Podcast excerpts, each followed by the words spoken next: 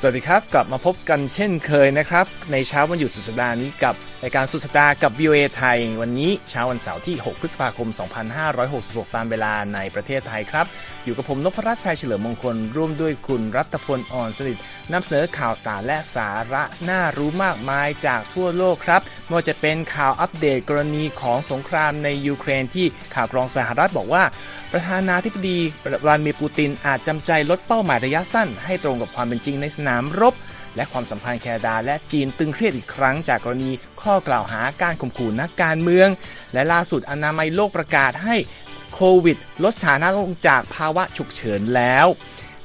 เมืองขึ้นต่างๆ ของอังกฤษ แสดงความไม่สนไม่แคร์พระราชพิธีบรมราชาพิเศษกษัตริย์ชาวที่ 3 ที่จะมีขึ้นในวันเสาร์นี้ ในส่วนของข่าวธุรกิจบันเทิงก็มีกรณีของเอ s เช r รันที่ชนะคดีลิขสิทธิ์เพลง Thinking Out Loud และ Adidas แสดงอาการกลุ้มหนักจากประเด็นรองเท้า Yeezy โดย Kanye West มูลค่ากว่าพันล้านค้างสต็อกอยู่ และบริษัทที่อิสราเอลและสิงคโปร์ร่วมกันสามารถพัฒนาเนื้อปลาจากห้องทดลองได้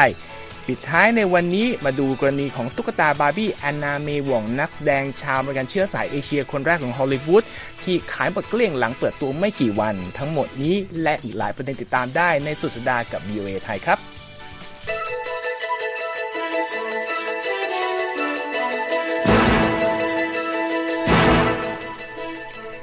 ครับไปที่ข่าวหนักอัปเดตเกี่ยวกับสถานการณ์ในยูเครนรัสเซียกันบ้างครับเป็นไงบ้างครับคุณรัตพงครับศ์วันนี้มาคุยกันเรื่องเกี่ยวกับรัสเซียนะครับ โดยคำถามเนี่ยอยู่ที่ว่าประธานาธิบดีปูตินของรัสเซียอืมมองสถานการณ์สงครามในยูเครนเนี่ยเปลี่ยนแปลงไปหรือไม่เมื่อเวลาเปลี่ยนไปเกินครับกว่าผ่านมาเกินกว่าหนึ่งปีแล้วนะครับอืมปรากฏว่าหน่วยงานข่าวกรองสหรัฐนะบอกว่ามีความเป็นไปได้นะที่ประธานาธิบดีรัสเซียเนี่ย อาจจะต้องจำใจลดเป้าหมายระยะสั้นครับให้ตรงกับหน้างานในการทำสงครามยูเครนนะฮะจากที่เคยตั้งใจไว้ที่จะให้ได้ชัยชนะเหนือรัฐบาลเคียฟโดยเร็วนะครับ เจ้าหน้าที่หน่วยงานข่าวกรองอเมริกันบอกนะว่าเมื่อสงครามดำเนินมาเกินกว่าหนึ่งปีเนี่ยปูติน อาจจะยอมรับแล้วก็ปรับเป้าหมายลงมาระดับหนึ่งนะฮะเมื่อเห็นความจริงในสนามรบที่เกิดขึ้น ข้อมูลนี้มาจากผู้อำนวยการหน่วยงานข่าวกรองแห่งชาติสหรัฐนะครับเอวริล เฮนส์ กล่าวว่าปูตินนั้นอาจจะกำลังลดความทะเยอทะยานในเป้าหมายเดิมลงครับแล้วก็หันมารวบรัดกำลังนะฮะในพื้นที่ที่ฝ่ายรัสเซียนั้นยึดครองไว้ทางตะวันออกและทางใต้ของยูเครนนะครับครับอีกข้อมูลหนึ่งมาจากพลโทสกอตต์ เบอร์ริเออร์นะฮะเป็นผู้อำนวยการหน่วยงานข่าวกรอง เพื่อป้องกันประเทศสหรัฐบอกนะว่า ตอนนี้เนี่ยทางรัสเซียมีปัญหาเรื่องอาวุธน้อยลงนะครับไม่พอ แล้วก็อาจจะใช้เวลาอีกระยะหนึ่งกว่าที่กองทัพรัสเซียเนี่ยจะเสริมกำลังทหาร แล้วก็อาวุธกลับมาใหม่ แต่ว่านายทหารอาวุโสผู้นี้ของสหรัฐบอกว่า ปูตินเนี่ยยังไม่ถึงขั้นหลังพิงฝาครับที่คนกลัวว่าจะเอาอาวุธนิวเคลียร์มาใช้นะครับ อีกเรื่องหนึ่งที่เกี่ยวข้องกับความขัดแย้งในยูเครนคุณนพรัตน์ครับกลุ่มแวกเนอร์กรุ๊ปเคยได้ยินใช่ไหมใช่ฮะเล่นกันบ่อย ส่งทหารที่ส่งทหารรับจ้างอืมรบให้กับกองทัพรัสเซียในยูเครนเนี่ยครับ ผู้นำของกลุ่มนี้บอกว่าเขาอาจจะถอนทหารรับจ้างของแวกเนอร์ออกจากเมืองบัคมุตครับที่ยูเครนวันที่ 10 พฤษภาคมนี้ เพราะว่าอาวุธไม่พอเพียงนะครับครับเยฟเกนีพริโกซินนะฮะบอกว่าหากอาวุธไม่พอเพียงเนี่ยก็เหมือนกับส่งทหารไปตายฟรีอืมนะฮะครับในส่วนของประธานาธิบดียูเครนโวโลดิเมียร์เซเลนสกี้กล่าววันพฤหัสบดีว่าประธานาธิบดีปูตินของรัสเซียเนี่ยน่าจะต้องเผชิญกับกระบวนการยุติธรรม ผ่านขั้นตอนของศาลอาญาระหว่างประเทศครับที่เฮกหรือเรียกย่อๆว่า ICC นะครับอืมแต่ว่า ICC เนี่ยไม่ได้มีอำนาจในการดำเนินคดี เพราะฉะนั้นความหวังของยูเครนที่จะเห็นปูตินถูกนำตัวมาดำเนินคดีนั้น น่าจะเป็นเรื่องยากครับคุณนพรัตน์ครับอันนั้นก็เป็นสถานการณ์ในฝั่งยุโรปนะครับขยับมาแถวบ้านเราซึ่งก็เป็นแคนาดาอยู่เหนือสหรัฐ ก็เริ่มตึงเครียดกับจีนอีกรอบแล้วคุณรัตพล เพราะว่ามันมีบทความที่ตีพิมพ์ในหนังสือพิมพ์ของเออแคนาดาที่เอ่อเพิ่งออกมาเมื่อสัปดาห์นี้ชื่อ Globe and Mail อ้างข้อมูลจากหน่วยงานข่าวกรองแคนาดาครับคุณรัตพลบอกว่าเมื่อไม่รู้เวลาแล้วกันเมื่อก่อนหน้านี้เนี่ยมีกรณีที่นักการเมืองของแคนาดาถูกนักการทูตจีนข่มขู่ เพราะคนนั้น ออกมาวิพากษ์วิจารณ์จีนกรณีของการดูแลชนกลุ่มน้อยอุยกูร์ครับเขาบอกว่าเออนอกจากประเด็นนี้แล้วเนี่ยกรุงปักกิ่งยังเคยพยายามใช้อิทธิพลในการเปลี่ยนแปลงผลการเลือกตั้งทั่วไปแคนาดาในปี 2019 ด้วยสสที่ตกเป็นเอ่อ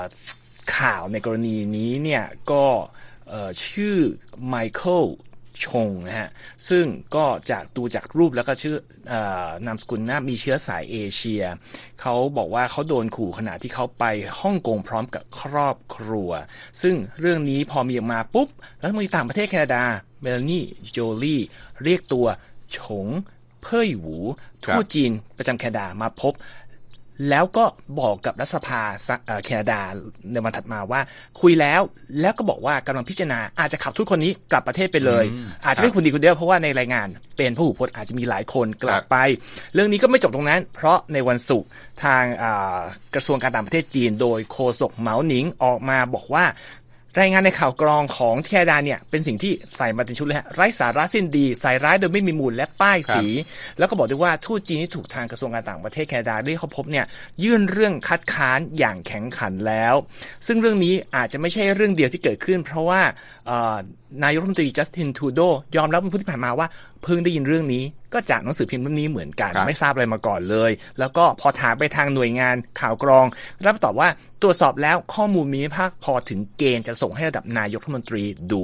เราเคยรายงานมาก่อนว่าแคนาดากับจีนมีปัญหาเรื่องความสัมพันธ์สัมพันธ์ระหว่างกันตั้งแต่แคนาดาจับกุมตัวเมืองว่านโจผู้บริหารของหัวเว่ยตั้งแต่ปี 2018 ตามหมายจับของสหรัฐใช่ไหมฮะแล้วทางจีนก็เลยเอาคืนหรือเปล่าไม่รู้ไปจับตัวอดีตนักการทูตของแคนาดาไมเคิลโคฟริกแล้วก็นักธุรกิจไมเคิลสเปเวอร์ในข้อหาจารกรรมข้อมูลรัฐ คุมตัวไว้เกือบ 3 ปี เพิ่งรับการปล่อยตัวเมื่อปลายปี 2021ที่ผ่านมานี่เอง อันนี้ก็เป็นสถานการณ์ทางยุทธศาสตร์ล่าสุดนำมาฝากกันนะครับครับแต่ข่าวใหญ่อยู่ที่คุณรัตพล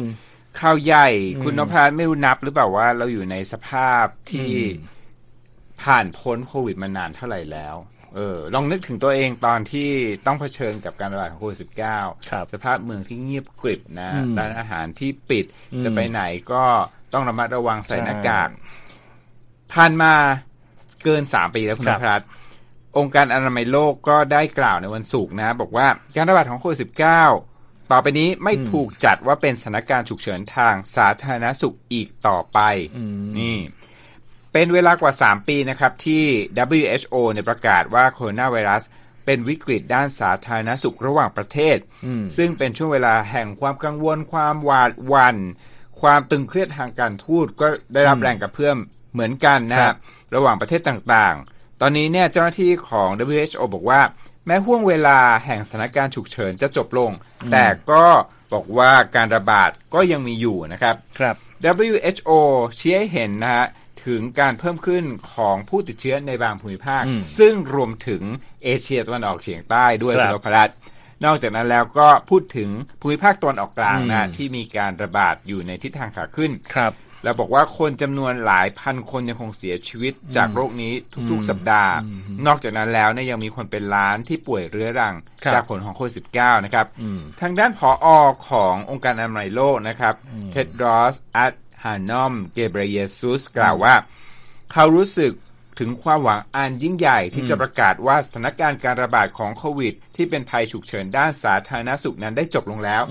แต่นั่นไม่ได้หมายความว่าโควิด -19 ไม่ได้เป็นภัยคุกคามทางสาธารณสุขโลกอีกต่อไปแล้ว มาฟังเสียงของเขากันครับ It's therefore with great hope that I declare COVID-19 over as a global health emergency ครับเขาบอกครับว่าตนยังคงเฝ้าระวังนะครับหากว่าเกิดสายพันธุ์ใหม่ขึ้นก็จะเตรียมพร้อมที่จะรับมือนะครับครับเขาบอกนะว่าประเทศส่วนใหญ่ให้ประชาชนเนี่ยกลับมาใช้ชีวิตดังเดิมช่วงก่อนการระบาด โดยแล้วก็โดยรวมในทิศทางของสถิติคนติดเชื้อเนี่ยอยู่ในช่วงขาลงนะครับสำหรับสถิติหลังจากที่อนามัยโลกเนี่ยประกาศเป็นวิกฤตระดับนานาชาติ เรื่องโควิด วันที่ 30 มกราคม 3 ปีก่อนครับ ประเมินกันนะว่ามีคนติดโรคนี้แล้ว 764 ล้านคนทั่วโลกคุณพรัตน์764 ล้านคน ขณะที่วัคซีนฉีดไปแล้วอย่างน้อยหนึ่งโดสเท่าไหร่รู้ไหมครับเท่าไหร่5,000ล้านคนทั่วโลกนะครับประเทศที่มีผู้เสียชีวิตมากที่สุดที่เก็บสถิติอย่างเป็นเรื่องราวก็คือสหรัฐโดยคนเสียชีวิตจากโควิด -19 ในอเมริกานั้นมีอยู่ในระดับมากกว่า 1 ล้านรายครับ ก็ฟังแล้วใจชื้นนิดนึง แต่ว่าการใช้ชีวิตของเรา ในช่วงที่ผ่านมาก็ค่อยๆปรับตัวให้อ่ารับกับสถานการณ์ก็ที่ยังมีความระมัดระวังอยู่คุ้นในชินระดับหงใช่ ยังใส่หน้ากากกันอยู่แถวแถวแถวเราเนี่ยมีใส่บ้าง แล้วก็เอ่อทุกคนจะติด พกเจลยังมีการล้างมือกันอยู่นะฮะก็มันกลายเป็นนิสัยแล้วเหมือนกันนะอืมจะว่าไปสามปีก็ยาวพอที่จะทำให้เราเนี่ยมีอุปนิสัยใหม่ในเรื่องสุขอนามัย ใช่อืมอันนั้นก็ถือว่าเอามาฝากกันในเรื่องของสถานการณ์การระบาดโควิดนะครับ อีกเรื่องหนึ่งที่หลายคนอาจจะรอดูอยู่เรื่องของ พระราชพิธีบรมราชาพิเศษกของอาสมเด็จพระเจ้าชาวที่ครับ3ที่จะผมมีขึ้นในวันเสาร์ตามเวลาในอังกฤษนะครับ วันนี้มีรายงานของ AP เกี่ยวกับท่าทีของประเทศที่เอ่อได้ได้ชื่อว่าเคยเป็นเมืองขึ้นของอังกฤษ ซึ่งเขาบอกว่าที่มาพูดเรื่องนี้เพราะว่าหนึ่งในกระบวนการพิธีเนี่ยเขาบอกหลังจากเสร็จ สิ้นพิธีแล้วเอ่อสมเด็จพระเจ้าชาวที่3ขึ้นครองราชย์อย่างเป็นทางการแล้วเนี่ยทหารอังกฤษจะต้องนำธงชาติของอาประเทศที่เคยอยู่ใต้ภายใต้การปกครองอังกฤษออกมาเดินสวนสนามครับเพื่อร่วมฉลองงานใหญ่นี้ ซึ่งบางคนจะมองว่าอืมเป็นการตอกย้ำว่าประเทศเหล่านี้มีสัมพันธ์ที่ดีกับอังกฤษ แต่เขาบอกว่ามันอาจจะเป็นการแจ้งให้ทราบว่าเออจริง ๆ แล้วคนที่อยู่ประเทศเหล่านี้ไม่ได้สนใจงานนี้เลยก็ได้นะฮะ ก็เลยมีเอ่อ AP ไปสัมภาษณ์อย่างคนหนึ่งคือสาธุคุณชอนเมเจอร์แคมเบลเป็นนักบวชที่กรุงคินสตันประเทศจาเมกา ให้ความเห็นบอกว่าความสนใจในพระราชวงศ์อังกฤษเนี่ยหดหายไปตั้งแต่ชาวจาเมการับรู้ความจริงว่าผู้ที่รอดชีวิตจากยุคอาล่าอาณานิคม และความหายนะของระบบทาสยังไม่ได้รับความยุติธรรมเพื่อชดเชยสิ่งที่สูญเสียไปเลย แล้วก็บอกว่าพระราชพิธีนี้จะยึดโยงกับพวกเราก็ตรงที่ว่ามันทำให้พวกเรารู้ว่าประมุขแห่งรัฐของเราซึ่งถึงกษัตริย์ชาวเนี่ยมีตัวตนอยู่ได้เพียงเพราะอานิสงส์ทางชีวะ ก็แปลว่าเป็นเพราะว่าสืบเชื้อสายมาเท่านั้นนะฮะครับเพราะว่าในทางทฤษฎีเนี่ยเอ่อในฐานะกษัตริย์ของอังกฤษเนี่ยสมเด็จพระเจ้าชาวที่ 3 จะเป็นประมุขแห่งรัฐของ 14 ประเทศอื่น ๆ ซึ่งมีเช่นออสเตรเลียแคนาดาและจาเมกาแล้วก็ยังมีอีกหลายประเทศคือในเครือจักรภพมี50ประเทศนะฮะที่เหลือเนี่ยก็เป็นสาธารณรัฐหนึ่งในประเทศที่เริ่มมีเรื่องกันคือบาเบโดสเราเคยรายงานไปแล้วว่า เป็นประเทศในเครือจักรภพล่าสุดที่ถอดกษัตริย์อังกฤษออกจากฐานะประมุขแห่งรัฐ โดยช่วงนั้นยังเป็นช่วงในยุคสมัยของสมเด็จพระราชินีอลิซาเบธที่2นะฮะ ก็มีการเปลี่ยนฐานะให้ประธานาธิบดีของตนที่ชนะการเลือกตั้งในปี 2021 ขึ้นมาเป็นประมุขแห่งรัฐแทนทำให้เกิดกระแสกระเพื่อมไปประเทศอื่นๆ ที่อยากทำตามเช่นจาเมกาบาฮามาสหรือว่าเบลีสส่วนที่ออสเตรเลียเนี่ยก็มีนักการเมืองออกมาช่วยเรียกร้องว่าเอ่อน่าจะมีการเอ่อให้อังกฤษเนี่ยโดยเฉพาะสมเด็จพระเจ้าชาวที่ 3 ออกมาขอโทษต่อทุกประเทศที่ครับเคยเป็นอดีตเมืองขึ้นสำหรับสิ่งที่เรียกว่าเป็นมรดกตกทอดของยุคล่าอาณานิคม ซึ่งเอ่อสวคนนี้ชื่อลิเดียตอปแล้วก็บอกเมื่อวันพฤหัสบดีที่ผ่านมาว่าพระสมเด็จพระเจ้าชาวที่ 3 ควรจะเริ่มต้นกระบวนการฟื้นฟูความเสียหายจากการล่าอาณานิคม ซึ่งรวมถึงการส่งคืนความมั่งคั่งที่ขโมยไปจากประชาชนของเราด้วย แต่ว่านายรัฐมนนายรัฐมนตรีแอนโทนีอัลบาเนซีแห่งออสเตรเลียที่จะเข้าร่วมงานนี้ แล้วก็จะต้องเข้าร่วมพิธีกล่าวปฏิญาณแสดงความจงรักภักดีต่อองค์กษัตริย์อังกฤษเนี่ยบอกว่าเห็นด้วยนะกับการถอดกษัตริย์ออกจากระบบไม่ให้เป็นประมุขของรัฐ แต่ไม่เห็นด้วยกับการที่จะจัดทำประชามติเรื่องนี้ในช่วงตัวเองยังอยู่ในตำแหน่งอยู่ อินเดียเป็นอีกประเทศหนึ่งซึ่งทุกคนจำได้ว่าเป็นเมืองขึ้นอังกฤษ ซึ่งมีบทบาทสำคัญมากในอดีตครับเขาบอกว่าสื่อเนี่ยไม่ได้สนใจเรื่องเกี่ยวกับพระราชพิธีนี้เลยนะฮะแล้วก็พูดว่าคิดดูประเทศเอ่อประชาชนที่อยู่ห่างไกลปืนเที่ยงไหลแหละ อาจจะไม่เคยได้ยินชื่อ สมเด็จพระเจ้าชาวที่ 3 ด้วยซ้ำนะฮะ มีเอ่ออดีตนักการทูตอินเดียคนหนึ่งเป็นนักเขียนด้วยชื่อพาวานเความา บอกว่าอินเดียก้าวต่อไปเรียบร้อยแล้ว แล้วคนอินเดียส่วนใหญ่ก็ไม่ได้มีความผูกพันทางอารมณ์กับราชวงศ์เลย ที่กรุงไนโรบีประเทศเคนยาเอพีรายงานว่าประชาชนตามท้องถนน ก็ไม่ได้สนใจข่าวพระราชพิธีนี้สักเท่าใดเช่นกันครับอันนี้เป็นอีกมุมหนึ่งของงานใหญ่ที่จะเกิดขึ้นนะครับ ก็นำมาฝากกันขณะที่ทุกท่านติดตามเราทีมงาน VOA ภาคไทยในคุยข่าวสุดสัปดาห์กับ VOA อยู่นะครับ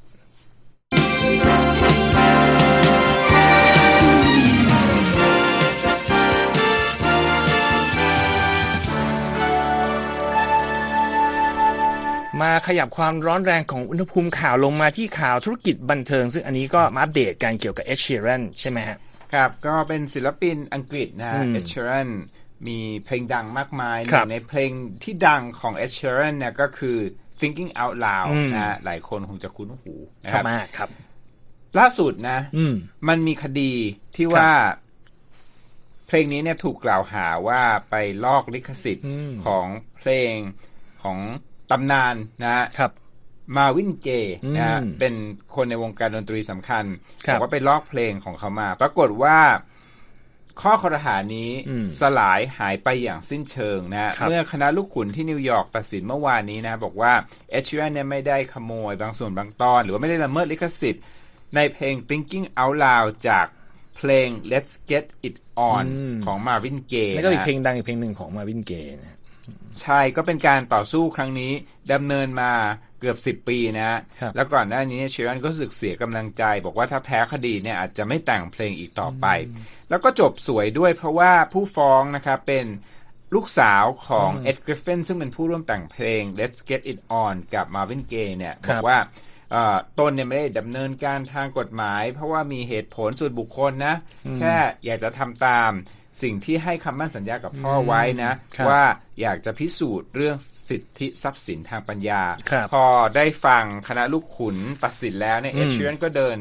ไปหาสตรีผู้นี้ที่เป็นโจทย์แล้วก็คุยกันแล้วก็กอดกันอืมถือว่าจบสวยครับคุณอภครัรับบก็ก็เป็นข่าวดีของนักร้องคนนี้ อีกข่าวหนึ่งไม่ค่อยดีเท่าไหร่สำหรับผู้ที่เกี่ยวข้องก็คือเรื่องของอาสินค้าเสื้อผ้าออกกำลังกายแบรนด์ Adidas ซึ่งเราเคยรายงานไปก่อนหน้านี้แล้วว่าครับต้องแยกทางเดินกับ เย หรืออดีตชื่อคาเย่เวสต์เนื่องจากว่านักร้องแรปเปอร์ชื่อดังรายนี้ชอบให้ความเห็นเชิงเหยียดชาวยิว แล้วก็ให้ความเห็นไม่เหมาะสมต่างๆ ออกมาตามสื่อมากมาย จนทำบริษัทไม่ได้เอ่อไม่สามารถรับมือได้เลยต้องขอยุติการเป็นหุ้นส่วนทางธุรกิจ ส่งผลให้ผลิตรองเท้าเอ่อกลุ่มผลิตภัณฑ์ที่ชื่อ Adidas Yeezy ที่เขาบอกว่าขายดิบขายดีมาก กลายมาเป็นสต็อกคงคลาคงค้างขายไม่ได้มาเวลาตั้งแต่เดือนตุลาคมที่ผ่านมาแล้ว รายงานข่าวของ AP บอกว่า สต็อกของเอ่อ Adidas สำหรับกลุ่มเนี้ยมีมูลค่าถึง 1,300 ล้านดอลลาร์ ที่ขายไม่ออกอยู่ตอนนี้ยังไม่ขายไม่ได้ประเด็นคือมันมีเรื่องกฎหมายอยู่ เดี๋ยวต่อไปครับว่าเกิดอะไรขึ้น คือบอกมันเป็นปัญหาหนักอ๋อสำหรับโอเคบัญชีของครับ Adidas เพราะว่าเพิ่งรายงานผลประกอบการมาก็ติดลบไปสี่เออไม่ติดลบยอดขายหายไป 400 กว่าล้าน ซึ่งทางบริษัทกำลังแบบ หาทางออกกับเรื่องนี้ ซึ่งซีอคนใหม่ชื่อกูเดนเขาบอกว่ามีผู้มาเสนอขอคุยด้วยหลายคนแล้ว แต่ยังไม่สามารถตัดสินใจได้ แต่ว่าทางเลือกที่เขาบอกว่าเริ่มเหลือเขาบอกว่ามีให้เลือกละ ไม่ใช่ว่าน้อยลงนะ เริ่มทำให้มันแบบมีช้อยให้คิดน้อยหน่อย เรื่องแรก เอามาขายเหมือนเดิมก็ได้ แต่ขายแล้วเนี่ยจะต้องขาจ่ายค่าลิขสิทธิ์ให้เยต่อไปนะครับซึ่งก็แปลว่าก็เหมือนกับรื้อฟื้นความสัมพันธ์เขาคงอาจจะลังเล หรือ เอารองเท้ามาเนี่ยนะ ถอดตรา Yeezy ออก แล้วติดอย่างอื่นใหม่ แล้วค่อยไปขาย ซึ่งเขาบอกว่า อันนี้มันเหมือนโกงลูกค้าหรือว่าโกงธุรกิจนะมันไม่ดี หรือไม่เอานัก บริจาคไปเลย ใครใครที่จำเป็นนะไม่ใช่บริจาคแบบใครก็ได้คือแบบคนที่แบบไม่มีรองเท้าใส่มาเนี่ยอ่าแต่ก็มีคนบอกว่า แล้วถ้าเขาเอาไปขายต่อ มันก็ได้ราคาสิ มันก็ผิด ทุกอย่างที่ตั้งใจไว้ อันนี้คือตัวอย่างของทางออกที่ Adidas พิจารณาอยู่ก็ไม่รู้จะไปทางไหน ผู้สื่อข่าวไปถามผู้บริหารบอกว่า แล้วตอนนี้รองเท้ารุ่นเนี้ยมีอยู่กี่คู่ เขาไม่ยอมบอก อืม เขาบอกว่าเพราะถ้าผู้บริโภคทราบว่ามีอยู่กี่คู่ มันจะมีผลกับความต้องการตลาดคือหมายความว่าจะมีผลกับราคาแล้วก็ครับความอีกอีกหลายอย่างต่อไป ซึ่งเอ่อในกรณีหนึ่งเนี่ยมีคนถามว่า เป็นไปได้ไหมว่า Adidas จะทำลายรองเท้าทุกคู่ทิ้ง ทางผู้บริหารคนนี้ก็บอกว่า ไม่ยืนยัน แต่พยายามจะไม่ทำอย่างนั้นนะ คือไม่รับไม่ปฏิเสธวนอยู่ตรงนั้น มันก็เสียของมากใช่ เขาบอกว่าตอนนี้ประเด็นเนี้ยมันทำให้ยอดขายของเอ่อ Adidas ในปีที่ในไตรมาสสุดท้ายปีที่แล้วเนี่ยพอเขาเลิกสัญญากันเดือนตุลาสามเดือนสุดท้ายของปีเนี่ยยอดขายหายไป 600 ล้านยูโร ส่งผลให้ขาดทุนไป 513 ล้านยูโร บริษัทประเมินว่าปีนี้ถ้ายังไม่มีการแก้ปัญหาจะเอ่อ ขาดทุนจากการดำเนินงาน 700 ล้านยูโร โดย 500 ล้านยูโรมาจากเพราะไอ้รองเท้ากลุ่มนี้อืมครับอืมเรื่องใหญ่สำหรับเอ่อธุรกิจแล้วก็ผู้มีชื่อเสียงนะครับอ่ามาดูในเรื่องของการซื้อขายหลักทรัพย์ที่ตลาดหลักทรัพย์สหรัฐในวันศุกร์บ้างครับ วันนี้ดีดแรงนะฮะ ดาวโจนส์บวก 546 จุด หรือ 1.6%ที่ 33,674 จุด S&P เพิ่มขึ้น 75 จุด หรือ 1.8%ที่ 4,136 จุด NASDAQ เพิ่มมากสุดครับ 269 จุด หรือกว่า 2%ที่ 12,235 จุด แต่ราคาทองคำในวันนี้ซื้อขายลดลง 1.5%ที่ 2,024 ดอลลาร์ 90 เซนต์ต่อออนซ์นะครับขยับไปดูเรื่องของวิทยาศาสตร์การกินกันบ้างฮะ อืม เป็นทางเลือกหนึ่งนะสำหรับคนที่สนใจครับ เนื้อสัตว์ที่เขาเรียกว่าปลูกเซลล์ในห้องแล็บอืมเพื่อที่จะช่วยปัญหาเรื่องสิ่งแวดล้อมนะเพครัราะบว่าเขาบอกว่าการเลี้ยงสัตว์เนี่ยต้องบริโภคอืมสิ่งแวดล้อมเอ่อธรรมชาตินะครับสูญเสียไปกับการพื้นที่การเลี้ยงวัวเลี้ยงสัตว์นะครับอืมหรือว่าการประมง ซึ่งครับข่าวนี้เนี่ยเกี่ยวข้องกับการประมงว่าการประมงจับปลาเนี่ยก็เป็นสิ่งหนึ่งที่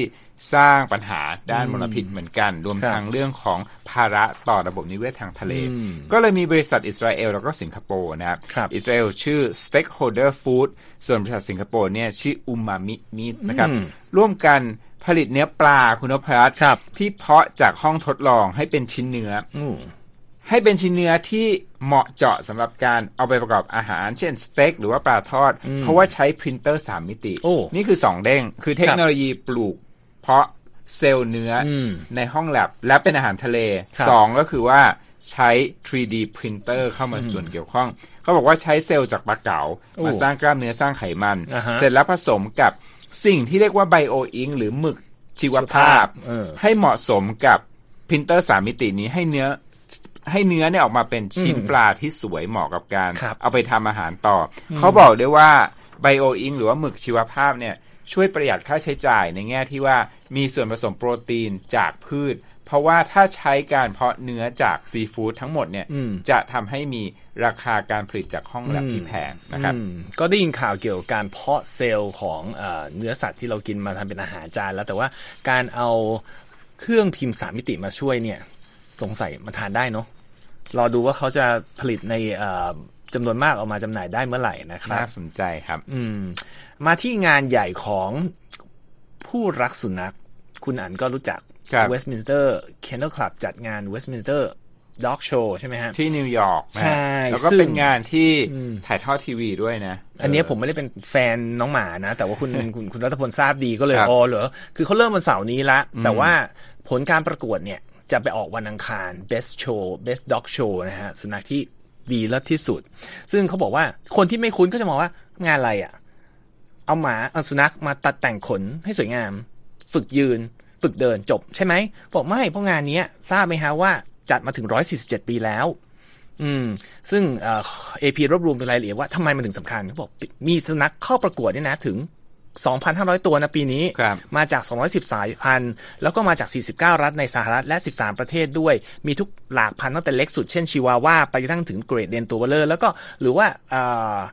ที่น่าคุ้นหูคุ้นตาLabrador Retriever หรือว่าเขาบอกพันธุ์หายากเช่น Saluki ซึ่งไปดูรูปแล้วก็ไม่ค่อยคุ้นเท่าไหร่นะฮะ การคัดสรรเนี่ยก็เขาบอกว่าจริง ๆ แล้วเนี่ย สุนัขที่เข้ามาเข้าประกวดเนี่ยส่วนใหญ่ก็เป็นสุนัขแชมป์มาจากเวทีอื่นๆสนามอื่นอยู่ครับแล้ว อืมแต่ว่างานนี้คือมาเอาถ้วยมาประดับเฉยๆแต่ว่าเขาบอกว่าเออจริง ๆ แล้วสุนัขไร้ถ้วยก็มาสมัครได้นะ เพียงแต่ว่าสิ่งที่ต้องผ่านก็คือให้กรรมการขั้นต้นเนี่ยดูดูง่ายๆดูดูกายภาพ แล้วดูอารมณ์ว่าออกมาในสิ่งที่เขาบอกว่า เข้าทางการประกวดหรือเปล่า คือไม่มีคำจำกัดความที่แน่แต่ว่ามันต้องเข้าทางเอาไปประกวดได้ ซึ่งทางเจ้าของเนี่ยจะประกวดเขาบอกว่าบางคนก็ใช้วิธีง่ายเลย ไปหาซื้อพันธุ์ดีๆ มาครับฝึก บางคนก็บอกว่าเอาสุนัขตัวเองไปตระเวนประกวดทุกเวทีเหมือนกับคนพาลูกไปประกวด เพื่อจะคุ้นกับเวทีแล้วก็เก็บข้อมูลมาประกวด หรือไม่ บางคนเขาบอกว่าพอประกวดแล้วไม่พอนะ เอาไปโฆษณาลงสื่อต่างๆ เพื่อให้ผู้จัดงานคุ้นๆ แล้วรู้สึกอยากได้มาประกวดแล้วก็ครับ favor กันเอ่อปีนี้เนี่ยเขาก็บอกว่าเอ่อเอ่อมีเปลี่ยนการย้ายสถานที่จัดเพราะว่าช่วงโควิดเนี่ยต้องออกไปจัดนอกสถานที่นอกนครนิวยอร์กตอนนี้กลับมาที่เอ่อใจกลางนครนิวยอร์กละเป็นสนามเทนนิสที่เอาไว้จัดงาน US Open ซึ่งเขาบอกว่ามันเป็น iconic ก็คือว่าเลื่องชื่อดีเหมาะกับงานนี้ดี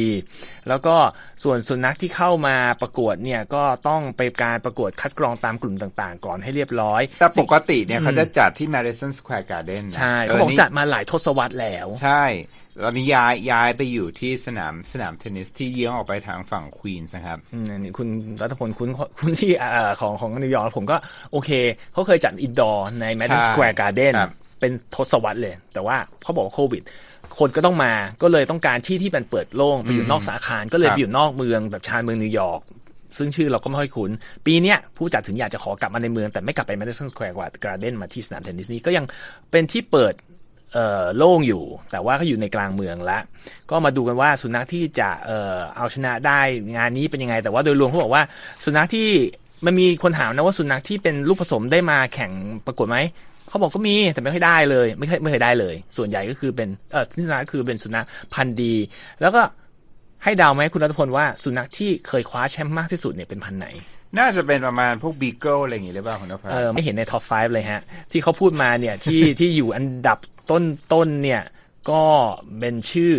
Wire Fox Terrier ลองไม่คุ้นนะ เป็น terrier ประเภทหนึ่ง เขาบอกในตั้งแต่ ตัวเล็กๆ ตัวประมาณเข่า สูงเท่าเข่านะ เขาบอกขนเป็นสถิติขนหยิกนิดนึงสถิอย่างเนาะสถิติตั้งแต่ปี 1904 เนี่ย คว้าไป 15 ถ้วยแล้วครับส่วนอันอื่นก็ Scottish Terrier English Springer Spaniel Poodle คุ้นหน่อย และปักกิ่งที่ได้ครับส่วน Labrador Retriever ยังไม่เคยได้เลยเขาบอกอืมน่าเอสนอใจชนะแล้วได้อะไรรู้ไหม ได้เงินได้ถ้วยได้มงมาเอาถ้าเอาเก็บอันอันรางวัลใหญ่สุดได้แค่ถ้วยครับกับการบอกว่าสุนัขฉันชนะ คนได้จุดที่เงินเนี่ยเป็นเฉพาะต้องไปไปแข่งในแง่ของเอ่อความคล่องแคล่วแล้วก็การเชื่อฟังคำสั่งครับเงินไม่ได้เข้ากระเป๋าเจ้าของนะฮะ เงินเนี่ยผู้จัดจะส่งให้แล้วบอกเอาไปบริจาคต่อที่ศูนย์ฝึกสุนัขหรือว่ากองทุนสำหรับการจัดงานต่อไป ครับนั่นแหละอืมมีมีมีประเด็นที่น่าสนใจด้วยคือ มันเหมือนกับเป็นการแข่งประกวดความสวยความงามตามมาตรฐานก็คือมีเสียงวิพากษ์วิจารณ์นะว่าทำแบบนี้เนี่ยมันอ่าเหมือนกับว่าเป็นสาเหตุที่ทำให้คนเนี่ยมาเร่งผลิตสุนัขให้ตรงตามสายพันธุ์ เกิดอุตสาหกรรม เพาะพันธุ์สุนัข แล้วพอลูกสุนัขออกมาไม่มีคนขายเนี่ยก็เกิดความทุกข์ยากสำหรับลูกสุนัขอะล่ะผมขออนุญาตจบรายการด้วยเรื่องตุ๊กตาบาร์บี้คุณนะคครัรับบ คือเนื่องในช่วงของแห่งการเอ่อฉลองนะมรดกแห่งชาวอเมริกันเชื้อสายเอเชียและหมู่เกาะแปซิฟิก ก็ทางบาร์บี้นะครับ โดยบริษัท Mattel ผู้ผลิตเนี่ยก็เปิดตัวตุ๊กตาบาร์บี้ Anna May Wong นะฮะอืมเธอเป็นนักแสดงหญิงเชื้อสายอเมริกันคนแรกในฮอลลีวูดนะฮะขายหมดเกลี้ยงเลยนะครับ หลังจากที่เอามาวางจำหน่ายอืมตุ๊กตาบาร์บี้ Anna May Wong นะผม ผมหน้าม้านะครับอืมแล้วก็เป็นเอกลักษณ์ของเธอใครที่ติดตามวงการฮอลลีวูดมา 90 ปีเนี่ยอืมถ้าเห็น Anna May Wong และเห็นตุ๊กตาเนี่ยจะเห็นว่าผมทรงเดียวกันนะคครัรับบแล้วก็สวมชุดสีแดงพร้อมผ้าคลุมไหล่ มีรูปมังกรแวววาวนะครับอืมติดตามดูรูปนี้นี่ได้ที่เว็บไซต์ของเรานะครับ ที่ข่าวของ voa thai com นะฮะอืมโฆษณาไปที่แพลตฟอร์มอื่นๆด้วยแล้วกันนะว่าอืมติดตามเราได้ทั้ง Facebook YouTube Instagram Twitter และ Spotify อืมครับก็เนี่ยไปลองดูข่าวเพราะว่าภาพที่คุณรัฐพลพูดถึงเราก็โพสต์ไว้แล้ว ชุดกีบเผาแดงสวยพร้อมมังกรนะครับ แล้วก็ข่าวอื่นที่เรานำเสนอไปแล้ว กลับไปอ่านเต็มเรื่องได้นะครับ ก็ถือว่าครบถ้วนทุกประเด็นที่เราเตรียมมาเสนอในวันนี้แล้วนะครับ ขอบคุณทุกท่านที่ติดตามรับชมรับฟังนะครับพักผ่อนมาหยุดสุดสัปดาห์ให้เต็มที่แล้วกลับพบกันใหม่สัปดาห์หน้านะครับ ผมนพรัชชัยเฉลิมมงคลและคุณรัตพลอ่อนสนิทต้องลาไปก่อนนะครับ สวัสดีครับ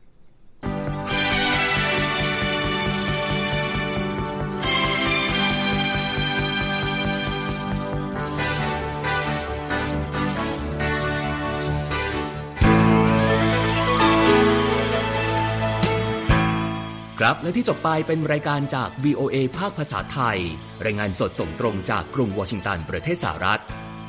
คุณผู้ฟังสามารถติดตามข่าวสารจากทั่วโลกได้ในทุกที่ทุกเวลา ที่เว็บไซต์ voa thai com รวมถึงทุกช่องทางในโซเชียลมีเดีย Facebook YouTube Twitter และ Instagram เริ่มต้นวันด้วยการอัปเดตข่าวสารจากทั่วโลก ผ่านรายการข่าวสดสายตรงจาก VOA ภาคภาษาไทย และสุดสัปดาห์กับ VOA ทั้งยังเรียนรู้เรื่องราวทางวัฒนธรรม และไลฟ์สไตล์ ผ่านรายการภาษาอังกฤษแบบอเมริกันของเรา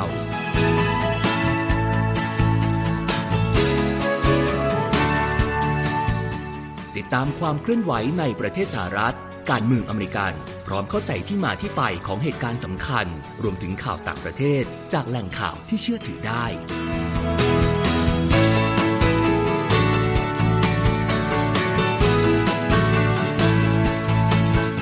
นอกจากนี้ VOA ยังมีบทสัมภาษณ์และคอนเทนต์แบบ Exclusive จากบุคคลที่น่าสนใจหลากหลายวงการ และยังมีเรื่องราวของคนไทยในประเทศสหรัฐอีกด้วย